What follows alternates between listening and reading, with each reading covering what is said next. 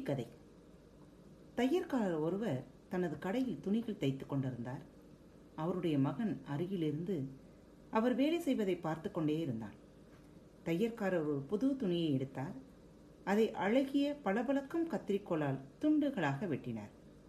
பின்னர் கத்திரிக்கோலை கால் அருகே போட்டுவிட்டு துணியை தைக்கலானார்.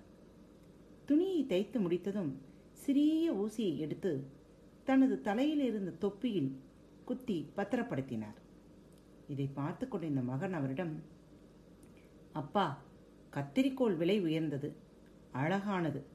அதை அலட்சியமாக காலடியில் போடுகிறீர்கள். ஊசி சிறியது மலிவானது. ஆனால் அதை தலையில் பாதுகாக்கிறீர்களே அது ஏன்? என்று கேட்டான். Our Bharat Kitchen features both traditional and modern cooking. We do not want to limit ourselves with food. To make it more interesting, we upload events happening around us, educational and informative videos too.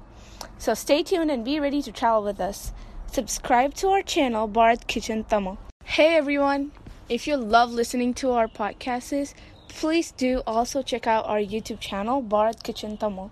B H A R A T H K I T C H E N டிஏஎம்ஐஎல் நீ சொல்வது உண்மைதான் என்றார் தையற்காரர்.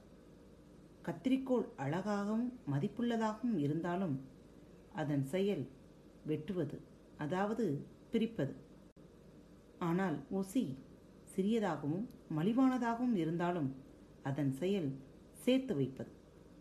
ஒருவருடைய மதிப்பு அவருடைய செயலைக் கொண்டே நிர்ணயிக்கப்படுகிறது. அவரது உருவத்தை வைத்து அல்ல. நல்லதையே செய்வோம் நல்லவர்களாக வாழ்வோம். இந்த நாள் இனிய நாளாக அமையட்டும்.